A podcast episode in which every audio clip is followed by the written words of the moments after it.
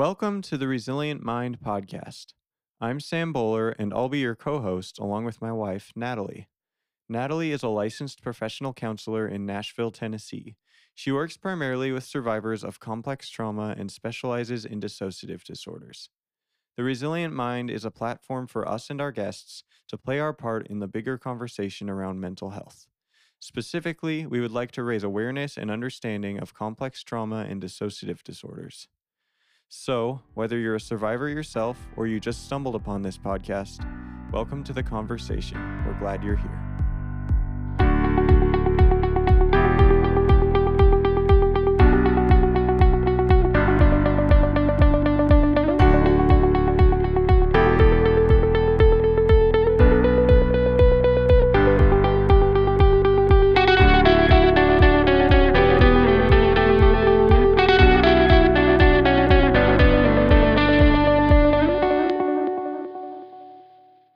Hi, welcome to the Resilient Mind podcast. This week, we continue to feel the heartbreak and outrage at the death of George Floyd and the many other Black lives lost before him. This week, we are listening, learning, and reflecting. We are thinking about how we can contribute to change.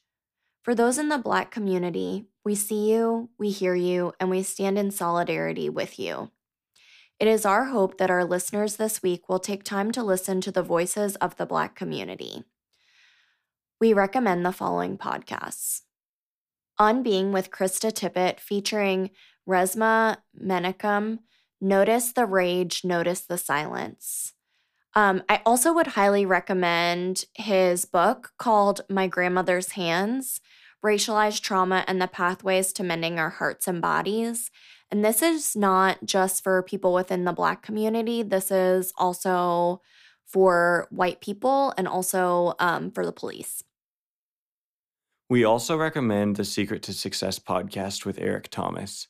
Eric Thomas, or E.T. the Hip Hop Preacher, as he's also known, is a motivational speaker and a community leader who I've actually personally been inspired by for years. I started listening to him uh, and his speeches and all of the content that he has. I've read his books, um, but I started listening to him probably eight years ago, and he has had a huge influence on my life. But if there's anything that he's put out that I'd recommend, um, his podcast, which is led by him and several of the members of his team, uh, that was released last week, uh, is the first thing I would recommend listening to. And the second thing is, uh, and I'll add a link to this in the uh, notes for the episode, and we'll we'll link both the podcasts that we recommend as well. But I would like to also add a link to a speech that he gave last week that was very encouraging and uplifting and motivating, um, just for all of us to um, really be able to face racism and um, to face all of this together and uh, it, it was very encouraging. So I'm going to link that as well. And I hope that you're able to find value from both the podcasts that we're recommending here. I've personally been on social media this week and have experienced how painful it is just to watch the experiences of racism that Black people face. One of the things I've noticed is both a desire to withdraw from the pain and a desire to disconnect from my body. For one of the first times in my life, I have truly let the injustice in our country towards the Black community break my heart. In the past, I've had the privilege and ability to look away from the reality of what Black Americans face each day. If you're a white American, I encourage you to resist the temptation to look away or to withdraw from the pain. I encourage you to do your best to deploy empathy towards people who are different than yourself.